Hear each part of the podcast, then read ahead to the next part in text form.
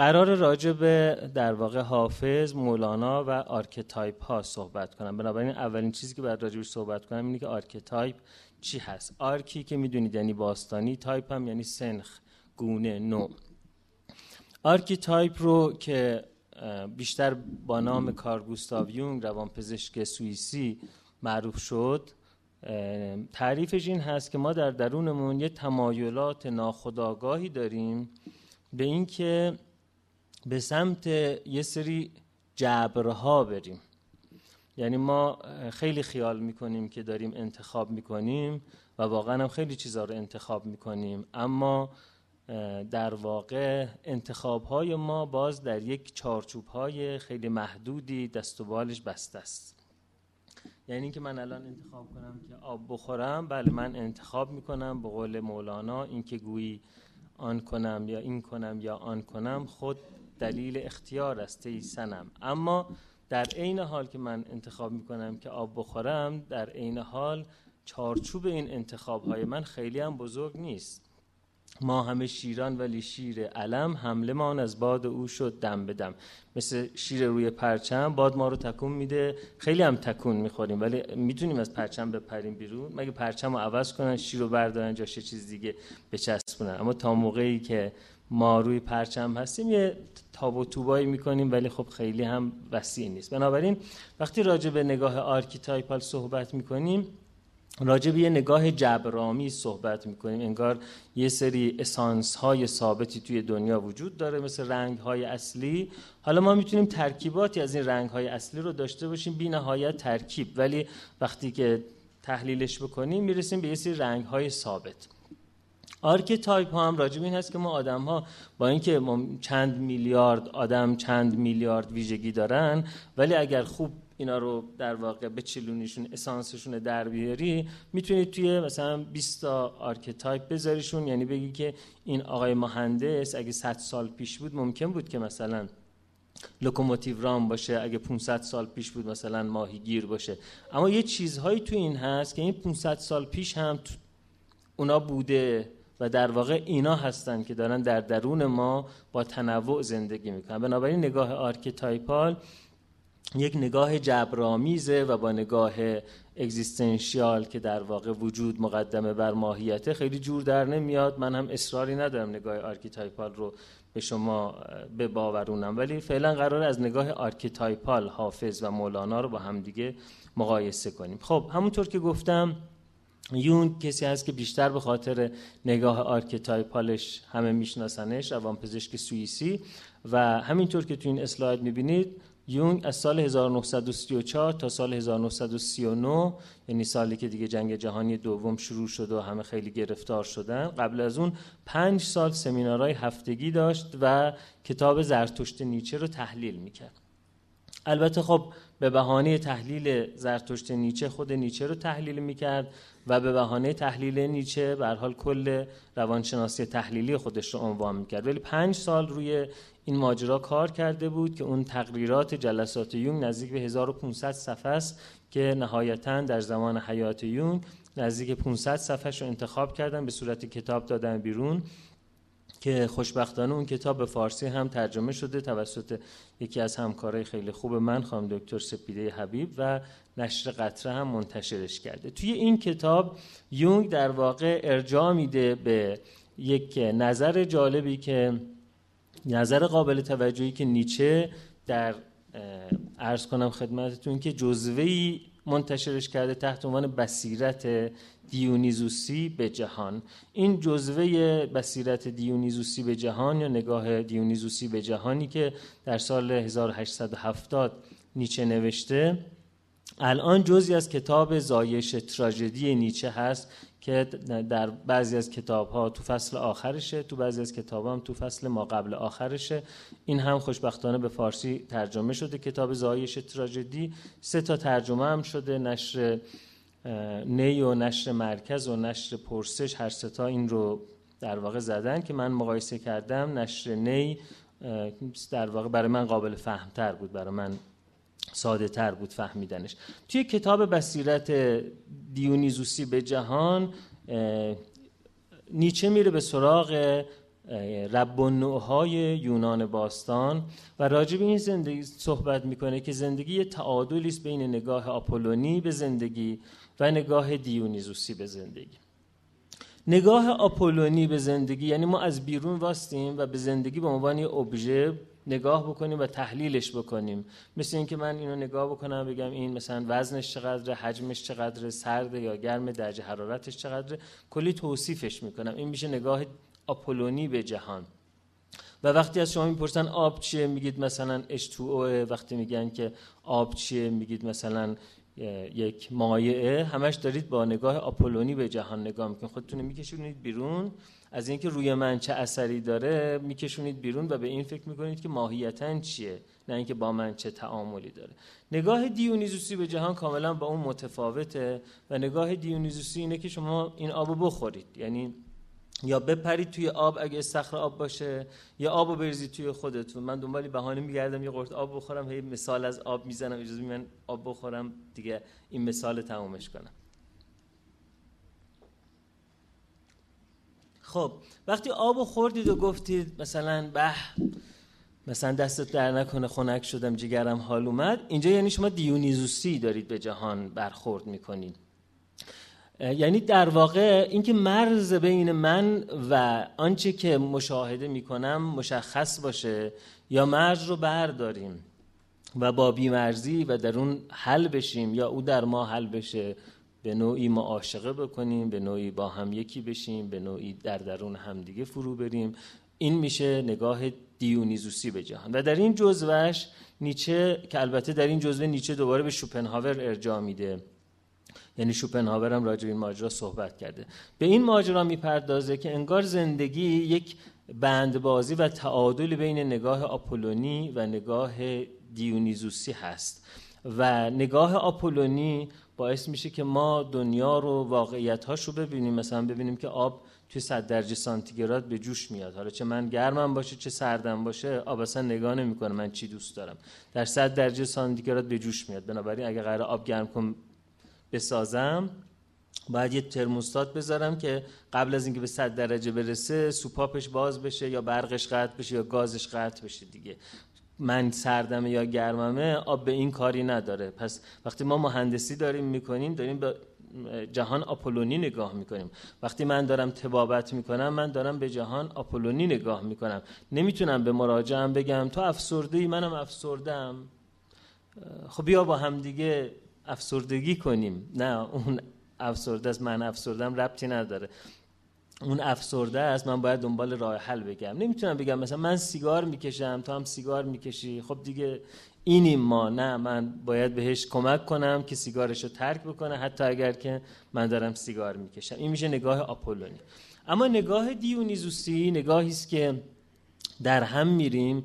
و به ماجرا اینجوری نگاه می‌کنیم که من سردمه. حالا درجه حرارت می‌خواد سی درجه باشه یا می‌خواد 20 درجه باشه. من سردمه.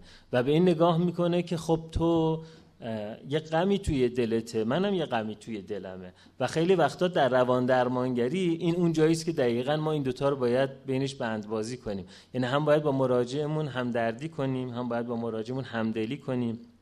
هم باید بفهمیمش. پس نباید خیلی خودمون رو بکشونیم بیرون و بگیم او که افسرده است بلکه باید یک ادراک درونی و پدیدار شناختی از افسردگی داشته باشیم تا حرفش رو بفهمیم. ولی از طرفی نباید غرق این ماجرا بشیم. برای اینکه اینکه من دارم سیگار می‌کشم که اصلا به این معنی نیست که خب تو هم بکش.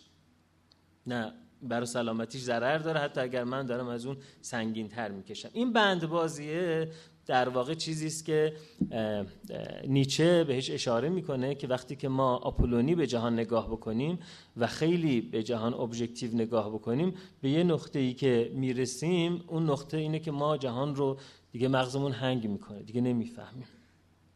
و احساس می‌کنیم که اونقدری هم که فکر می‌کردیم همه چی به قاعده هست و ما می‌تونیم قاعده هاشو کشف کنیم انگار نمی‌فهمیم. انگار یک جهان آشوبناک ناشناخته و حتی ناشناختنی در مقابل ماست که ما نمی‌تونیم باش ارتباط برقرار کنیم. اینجاست که ما در یک وضعیت نیهیلیستیکی فرو میریم. احساس وارهیدگی می‌کنیم احساس در واقع وانهادگی می‌کنیم احساس تنهایی و غربت می‌کنیم. مثل همون در واقع نی که از نیزار بریده باشنش احساس می‌کنیم که جهان خیلی بزرگتر از اینه که در واقع بغل مادر باشه برای من. اصلا ممکنه برای جهان کائنات من هیچ اهمیتی نداشته باشم. وقتی در این وضعیت نیهیلیستیک آپولونی فرو میریم اون وقتی که نیچه میگه که دیونیزوس به کمک ما میاد و دیونیزوس به دو شکل به کمک ما میاد. یا به شکل خلاقیت عارفانه یا به شکل خلاقیت هنرمندانه.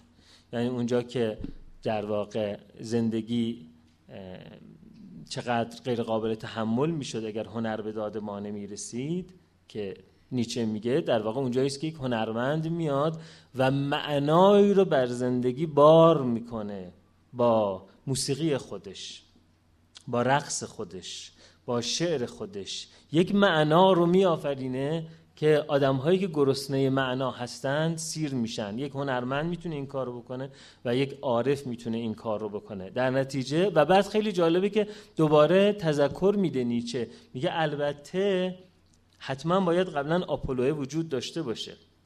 یعنی اگر شما اصول زیبایی شناسی رو ندونید وزن و قافیه رو رعایت نکنید این بصیرت دیونیزوسی شما نمی‌تونه تبدیل به یک پیام بشه نمی‌تونه تبدیل به یک کلام بشه نمی‌تونه تبدیل به یک محصول بشه. مثل آبی است که لیوان نداشته باشه بطری نداشته باشه کوزه نداشته باشه. خب چجوری میشه این رو نوشید و نوشاند؟ و در نتیجه دوباره میگه حضور آپولو هم خیلی اینجا ضروری هست. بنابراین این دوتا یه بندبازی زندگی در بین این دوتا وجود داره که اون فیلسوفی که تحلیل می‌کنه اون مهندسی که طبق قاعده کار می‌کنه اون پزشکی که ابژکتیو نگاه می‌کنه و آپولونی هستن در کنار اون شاعر و هنرمند و عارف این دوتا یه جوری باید بینشون بندبازی کرد تا حالا یک سو کشان سوی خشان یک سو کشان با ناخشان. ایشالله که ما جزو اونایی باشیم که کشتیمون نشکنه و از این سیلاب ها عبور کنه. در نتیجه در واقع نیچه میگه که انسان آوردگاه بین آپولو و دیونیزوس هست و زندگی بندبازی بین نگاه آپولونی به جهان و نگاه دیونیزوسی به جهانه. هراکلیتوس 500 سال قبل از میلاد مسیح هم به اهمیت این دوتا archetype اشاره کرده بود.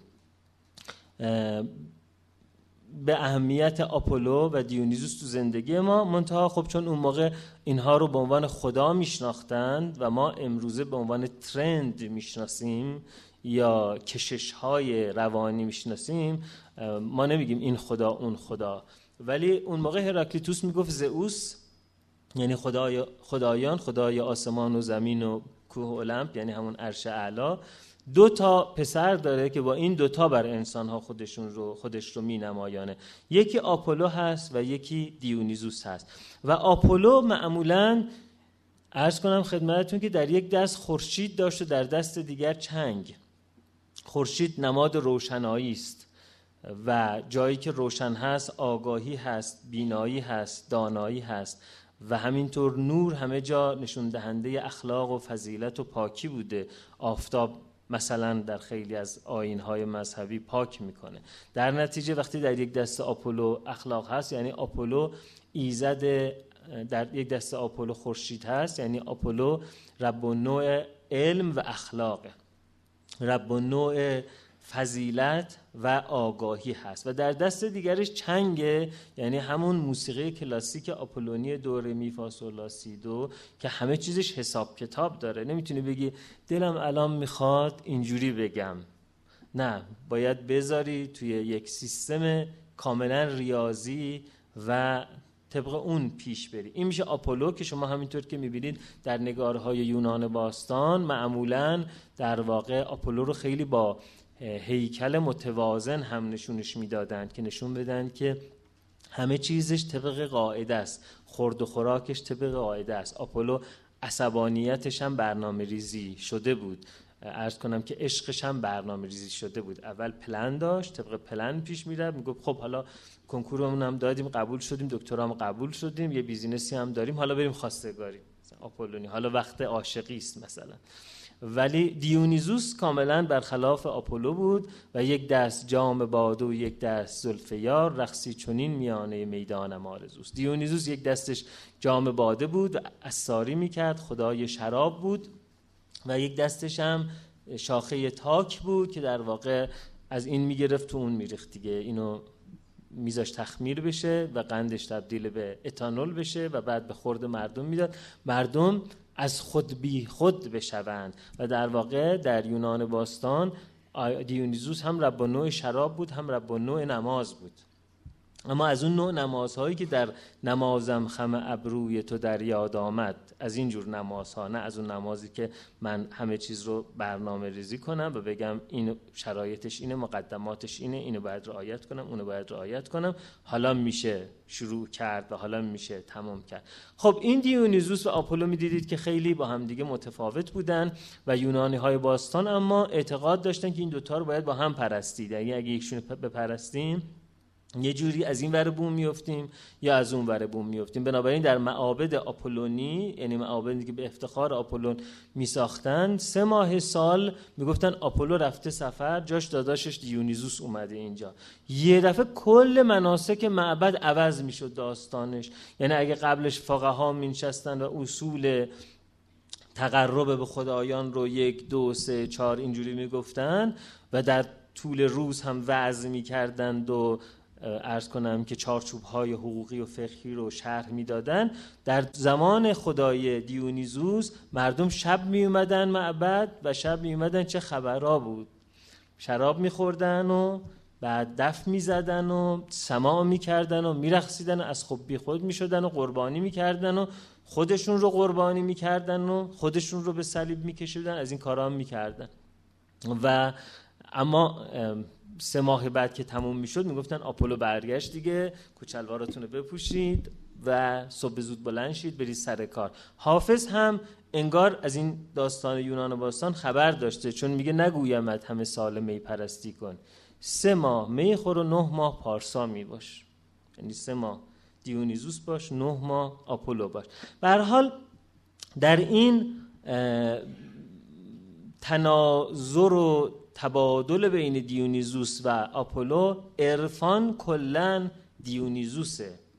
یعنی archetype دیونیزوسی داره. اگر کل عرفان ها رو بخوایم رو هم بریزیم. ولی بعد خدمتتون خواهم گفت که حالا ما یه جور عرفان هم نداریم. انواع عرفان داریم و انواع archetype های عرفانی داریم و تفاوت بین حافظ و مولانا توی اون شاخه بندی است که بعدا پیش میاد. اما اگر قرار باشه اونور آپولو باشه خب اینور همه عارفا دیونیزوسی هن و بنابراین اون جایی که شما می‌بینید که شمس روی مولانا تاثیر می‌ذاره و مولانا به جای اینکه یک فقیه سجاده نشین منبر نشین باشه سماع می‌کنه و میرخصه و حالا جام باده به دست می‌گیره یا حداقل اینکه نشون میده که جام باده هست. شما می‌بینید که در واقع مولانای آپولونی یه تلنگری می‌زنه شمس بهش و دیونیزوسش میاد بیرون و شما رفتارهای دیونیزوسی ازش دارید و یک دوران دیونیزوسی ازش دارید و ارز کنم خدمتتون که امپدوکلوس که اونم همزمان با هراکلیتوس زندگی می‌کرد اون موقع مثل ما فکر می‌کرد. یعنی به جای که فکر کنه آپولو و دیونیزوس دو تا خدا هستن بین آسمان و زمین در رفته آمد هستن و اینها اینو به صورت دو تا ترند می‌دید. لوگوس و اروس. اروس که همین الان هم وقتی یه نفری تصویری می‌بینه که دلش می‌خواد بغلش کنه میگه اروتیکه. یعنی چیزی که ما رو به سمت وصل می‌بره. چیزی که ما می‌خوایم از خودمون در بیایم بریم بغلش کنیم یا اونو بغل خودمون بکشونیم این میشه اروس. اما اون موقعی که می‌خوایم منطقی صحبت بکنیم و در واقع logical فکر بکنیم خودمون میکشونیم بیرون رو از بیرون نگاه می‌کنیم. پس لوگوس در واقع همون trend آپولونی هست و اروس همون trend دیونیزوسی هست.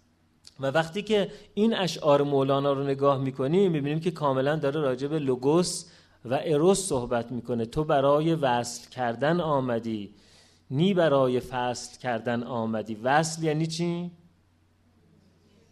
اروس دیگه وصل. فصل یعنی چی؟ لوگوس. یعنی میگه که ما قرارمون این هست که اینجا دیونیزوسی باشیم. قرارمون این نیست که اینجا آپولونی باشیم. یا اونجایی که میگه زین خرد جاهل همی باید شدن دست در دیوانگی باید زدن. آزمودم عقل دوراندیش را بعد از این دیوانه سازم خیش را. خرد و عقل یعنی آپولو دیوانگی و دیوانه یعنی دیونیزوس. یعنی قرار ما این هست که بیایم توی قلمروی عرفان و حالا اینجا دیگه فخلعن علیک. کفشای نقد و تحلیل رو در بیار و در واقع اینجا رو در واقع مقدستر از اون بدون که عقلت رو بیاری داخل و کفش در آورده بیا اینجا. بنابراین عرفان در کل خودش یک فرایند دیونیزوسیه. توی فلسفه ما این ترند دیونیزوسی و ترند آپولونی رو می‌بینیم. مثلا فیلسوفان اصالت عقلی یا رشنالیست انگار بیشتر به جهان آپولونی نگاه می‌کنند و اغلبشون هم ریاضیدان فیلسوف هستند. مثل رنه دکارت و باروخ اسپینوزا و برتراند راسل حالا از قدیم تا اینجا. در مقابل فیلسوفان رومانتیسیست که اصالت رو بر احساسات ما میدن انگار یه جوری دیونیزوسی دارن فکر می‌کنن. اما جالب اینجاست که شما درباره مولانا خیلی وقتا گیج میشید. یعنی مولانا دفتار گیج کننده ای داره. یه جایی یه حرفایی می‌زنه که به نظر ما میاد که دیونیزوس کامله.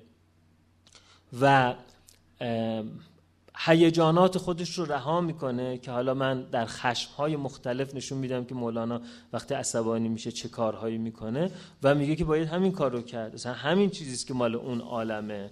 اما وقتی که داره دیگران رو وعظ می‌کنه میره رو منبر میشینه انگار آپولو میشه و به دیگران میگه حواست باشه این احساسات نباید بیاری بیرون. یعنی ما میمونیم که از نظر منظر اخلاقی مولانا یک اخلاق رواقیگری و استویسیسم داره یا یک اخلاق کلبی مسرکی یا سینیسیسم داره. آیا باید ول کرد یا باید گرفت؟ و ماجرا اینجوری حل میشه که شما بدونید که مولانا اعتقاد داره که آدما هر آدمی با هر آدمی یکی نیست. اونهایی که خواص هستن اونا احساساتشون از یه عالم دیگه میاد. اونایی که عوام هستن مثل بنده اونا احساساتشون از پایینا میاد. ما دو جور احساس داریم. یه جور احساس که از بالا میاد به ما می‌رسه یه جور احساس داریم از پایین میاد به بالا. اون احساسایی که از پایین می‌زنه بیرون ما باید جلوشو بگیریم و به عنوان یک حیوانی که باید سوارش بشیم و قلاده و افسار و زین و اینها روش بذاریم بهش نگاه کنیم. اما اونایی که خیلی خوش به حالشونه یه تلنتی داشتن خدا انتخابشون کرده و خواص شدن اونها دیگه خشمشون هم خشم مجازه. در من کسی دیگر بود که این خشم ها از وی جهد گر آب سوزانی کند زین گر آب سوزانی کند ذاتش بود این را بدان. در کف ندارم سنگ من با کس ندارم جنگ من با کس نگیرم تنگ من زیرا خوشم در گلستان. پس خشم من زان سر بود و از عالم دیگر بود. این سو جهان آن سو جهان بنشسته من بر آستان. ولی من سرگلزایی اگه بگم من عصبانی شدم دارم می‌خواد بزنم روی این میز مولانا بلافاصله به من میگه گردن خنگی خرگی رو سوی راه کش. سوی رهبانان و رهدانان خش. هین محل خل را خر را و دست از وی مدار زان که عشق او سوی سبزدار سبززار گر یکی دم تو به قفلت واهلیش او رود فرسنگ ها سوی هشیش البته اون هشیش با این هشیش که الان مد شده فرق می‌کرده ها. دشمن راه است خرمست علف.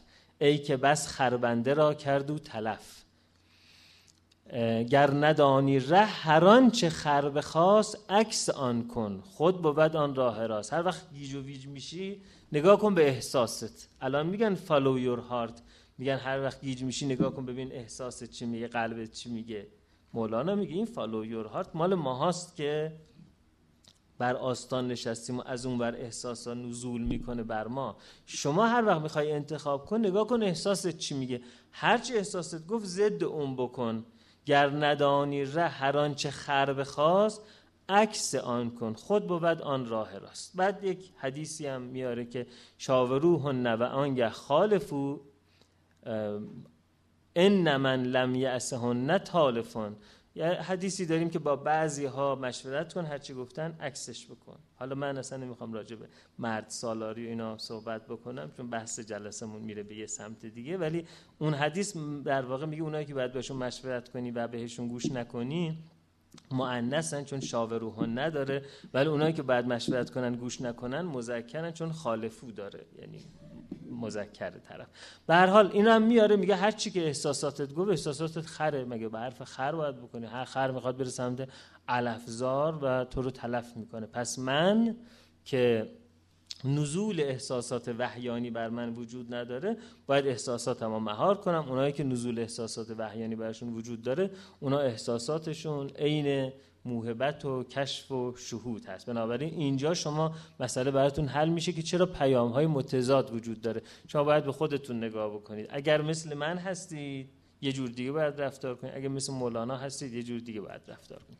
خب یونگ همینطور وقتی که راجع به archetype ها صحبت می‌کنه نظرش این هست که کلا trend های این جهانی دو دسته هستن. trend های نرین روان یا در واقع آنیموسی و trend های مادین روان یا آنیمایی. این trend ها رو بیشتر یونگ از فلسفه چینی می‌گیره که یان و یین با همدیگه پرچم کره جنوبی رو دیدید یان و یین با هم دیگه هستن. این دوتا نیم دایره که تو هم هستن یکی یانگ هست که نرین روان یکی یینه که مادین روانه. از دیدگاه چینی ها نرین روانی با سفتی با صلابت با خشونت با قاطعیت با جاه طلبی با نقد کردن با نگاه objective ارتباط داره در حالی که مادین روانی با صبر با سکوت با حلم با قناعت با انعطاف با نرمی ارتباط داره. بنابراین راجع به archetype ها یونگ وقتی صحبت می‌کنه و نویونگی ها همیشه میگن که کدوم archetype ها آنیموسی هستن یعنی جان زنانه دارن کدوم archetype ها آنیمایی آنیمایی هستن یعنی جان زنانه دارن و کدوم archetype ها آنیموسی هستن یعنی جان مردانه دارن یعنی در واقع فمینین یا ماسکولین بودن هست. اون وقت بر مبنای اون چیزهایی که هومر و هلاکتیتوس و سوفوکل و هستیو در یونان باستان گفتن که از همه بیشتر ما کتاب های هومر رو می‌شناسیم ایلیاد و اودیسه که راجع به خدایان کوه المپ صحبت می‌کنه و 15 تا خدای برجسته کوه المپ رو راجع بهشون صحبت می‌کنه.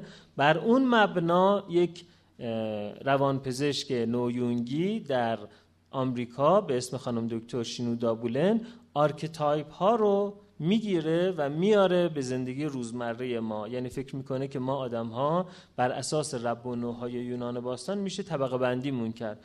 آدم هایی که همیشه در حال درس خواندن هستن و از درس لذت می‌برن و اراده اصلیشون توی زندگی اراده معطوف به دانستن آدم های مثلا آپولونی هستن.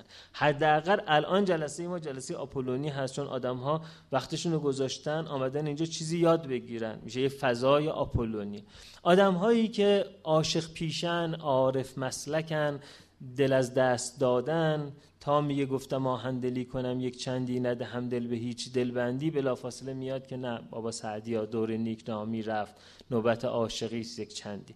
وقتی که این مدلی هستن میگن این آدمای دیونیزوسی هستن. آدمایی که اراده معطوف به قدرت دارن و الان که ما اینجا نشستیم راجع به حافظ و مولانا و archetype ا صحبت می‌کنیم اونا دارن با همدیگه مهره هاشون رو میچینن که چه جوری یه زمین گنده ای رو از یه جا وردارن یه جای دیگه بذارن یه وام گنده رو از اونجا اینجا بذارن یه چیزی رو اینجوری کنن. بعد بکشونن بالا بعد اینو بکشونن پایین. اونا مثلا archetype زئوس type دارن.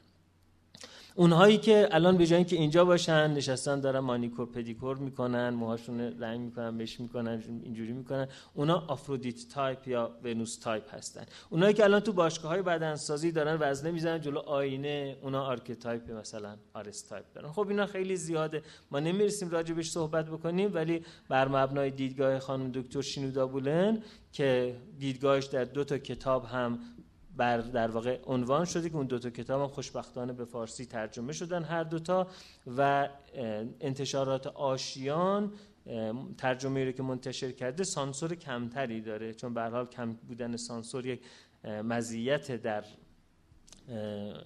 در واقع جریان نشر و کتابخانی ما. من کتابا رو می‌گیرم با هم مقایسه می‌کنم ببینم کجا نقطه چین بیشتری داره یعنی زخم تیغ ممیزی بیشتری داره. کجا در یه دورانی منتشر شده که تیغه یه ذره فعلا دست نگه داشته و بنابراین این دو تا کتاب نمادهای اسطوره‌ای و روانشناسی زنان نمادهای اسطوره‌ای و روانشناسی مردان که شینودا بولن نوشته و هر دو با ترجمه مینو پرنیانی انتشارات آشیان منتشر کرده.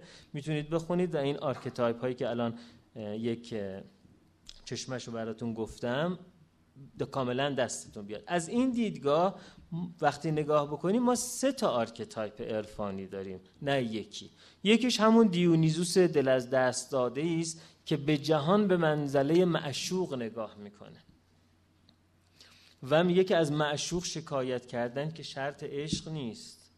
وفا کنیم و ملامت کشیم و خوش باشیم که در طریقت ما کافریس رنجیدن. جهان یک معشوقه بزرگه. ما در آغوش اون هستیم. حالا اگر شما در آغوش یک معشوقه هستید مثلا تحلیلش بکنید بگید چرا این اون کار کردی؟ میگه که خب تو معشوق اصلا عاشق نیستی که داری. میگی تا وقتی عاشق هستی هر چی می‌بینی خوبیه. راستم میگه. توی جلسه ما داشتیم راجع به روانشناسی عشق صحبت می‌کردیم. از هر کس پرسیدم شما تجربه شخصیتون از عشق هر چی که بوده عشق رو تعریف کنید. یه آقای چیز خیلی قشنگ گفت. گفت من تمام عمرم از سیگار انقدر متنفر بودم که اگر کسی همه فضایل رو داشت ولی می‌دیدم سیگار می‌کشه دیگه رابطه هم باش قطع می‌کردم. اگه توی یک جایی یکی سیگار می‌کشیم از اونجا فرار می‌کردم. ولی یه وقت عاشق شدم و معشوقه من سیگاری بود و من به این خانم می‌گفتم بشین سیگار بکش من سیگار کشیدن تو تماشا کنم. اون میشه سیگار می‌کشید من نگاه می‌کردم. خیلی تعریف قشنگی کرد. برای همین من تعریفش رو دزدیدم. هر جا می‌خوام راجبش صحبت کنم. خیلی لطیفتر از تعریف جورج برنارد شاو که میگه که عشق یعنی این که فکر کنی یه زن یا یه مردی با بقیه زنها یا مردای عالم متفاوته. میگه عشق یک توهمه که فکر کنی یه زنی با همه زنهای عالم متفاوته یا یه مردی با همه مردای عالم متفاوته. این تعریف لطیفی نیست. دوست نداریمش نه؟ وقتی عاشق میشیم دوست نداریمش. به هر حال یه نگاه عرفانی نگاه دیونیزوسی هست. اما یه نگاه عرفانی دیگه هست که توی شرق دور خیلی شایع هست و گویا بودا هم در واقع به این نگاه عرفانی رسیده بود و اون نگاه نگاهی است که ما میگیم نگاه هستیا تایپ هستیا یکی از ایزد بانوان یونان باستان بود که ایزد معبد و ایزد آتش و ایزد آتش مطبخ بود. آتش معبد آتشگاه و ایزد آتش ایزدبانوی آتش مطبخ بود. هستیا همیشه ساکت بود. در سکوت کامل و در حضور کامل بود.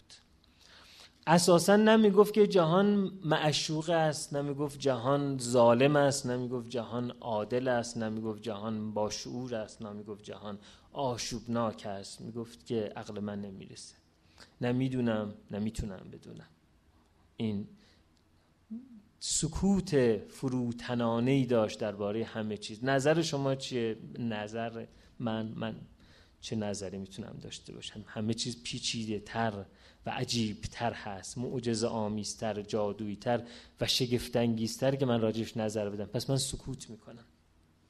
و نهایت سکوت و صبر و حضور بود هستیا این در واقع یه جور مناسک عرفانی است که با مناسک عرفانی که مناسک دیونیزوس متفاوته و بالاخره یک ایزد دیگری در یونان باستان بود به اسم هرمس که ویژگی هرمس این بود که از مرزها عبور می‌کرد. قصهگو بود تناز بود و در واقع توی جهان همیشه داشت میچرخید ماجراجویی می‌کرد سرگردان بود مکتشف بود وندرر بود و این هم یک آین عرفانی بود. بنابراین میشه گفت ما سه تا آین عرفانی داریم. آین های هستیاتایپ که هستیا وقتی بدونیم که ویژگیش سکوت و حضور و قناعت و رضایت و درونگرایی است یعنی هر وقت یه نفر میاد میشینه برای ما راجع به عرفان صحبت می‌کنه ما می‌فهمیم هستیا نیست. همین که پرسیدیم عرفان چیست و اون گفت که چی هستم یعنی این دیگه هستیا نیست. اگر سکوت کرد یعنی هستیاست آین دیونیزوسی که با شور و شیدایی و تنهایی و بیتابی خودش نشون میده. همیشه در فراغ یارم حتی وقتی که در واقع یار در آغوش منه یا من در آغوش یارم همیشه باز هم نزدیکتر می‌خوام. در نتیجه همیشه من در یک تب و تاب عاشقانه و در یک غربتی به سر می‌برم و این ماجرا باعث میشه که من یک شور و شیدایی داشته باشم که یک ترکیبی از غم و شادی است. هم خوشحالم هم قریبم هم نزدیکم هم بریده هستم. همون بشنو از نی چون حکایت می‌کند. و همیشه دارم مثل نی مینالم و در واقع هر کسی کو دور مانده از اصل خیش بازجوید روزگار وصل خیش اینجا دیونیزوسی است اما هرمس ها قصه گو هستند.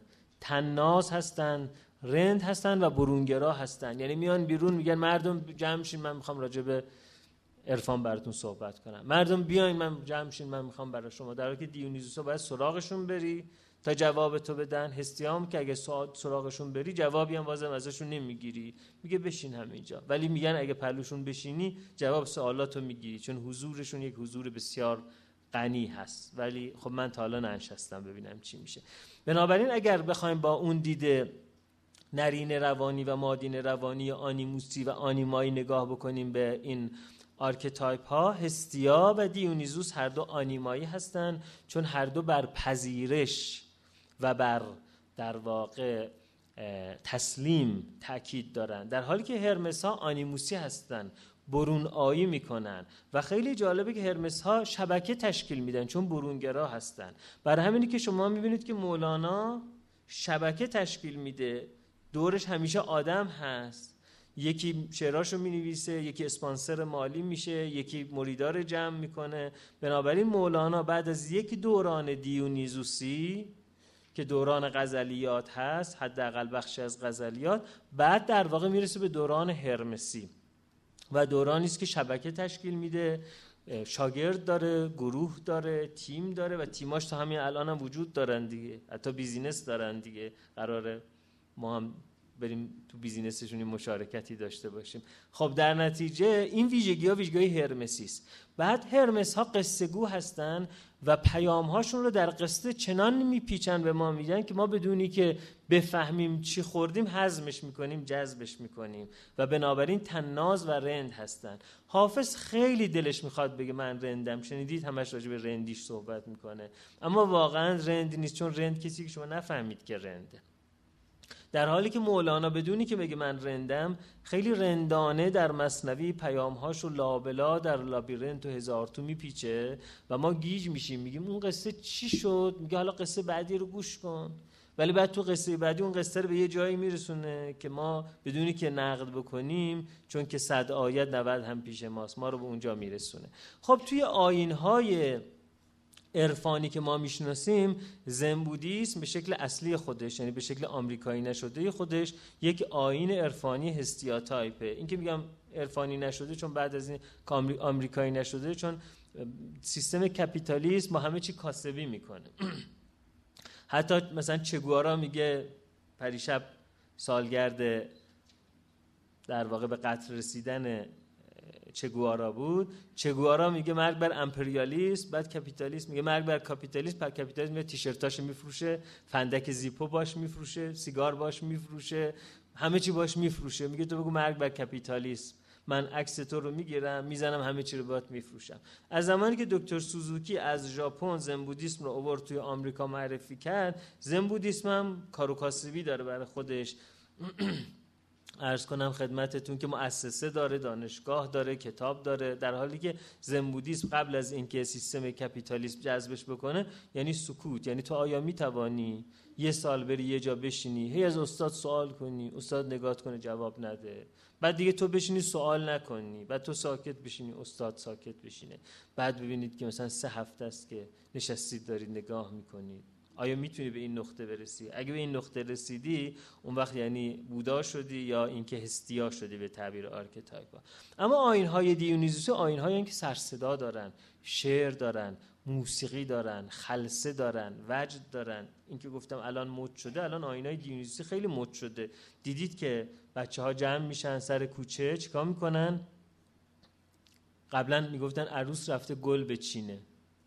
الان میگن بچه ها رفتن گل بپیچن. من تو آسانسور سوار میشم می‌بینم که بچه های همسایه ها که دارن تو آسانسور پایین میرن یه قطره نفازولین دستشونه.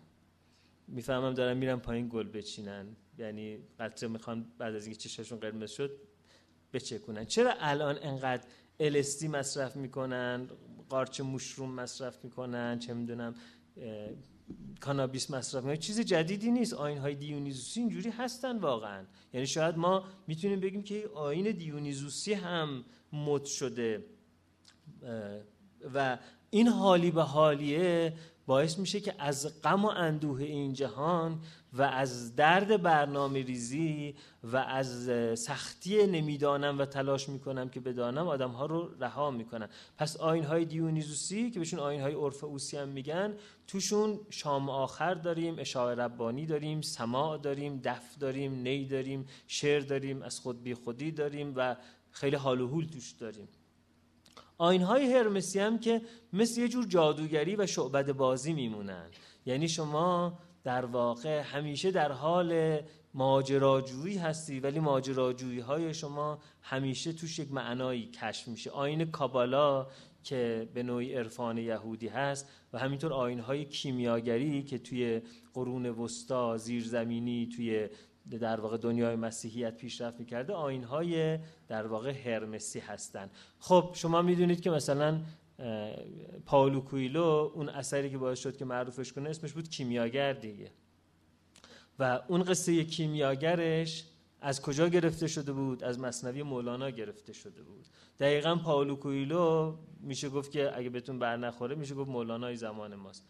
قصه میگه شبکه تشکیل میده قصه تو قصه میاره قصه های بقیه رو می‌گیره دوباره تعریف می‌کنه. یه جوری که میگیم ای اینجوری بود. حالا ما یه جور دیگه فهمیدیم ماجراجویی می‌کنه همه جا سرک می‌کشه و البته اینکه میگم مولانای زمان ماست نه تعریفه ها. من چیزه دارم طبقه بندی می‌کنم.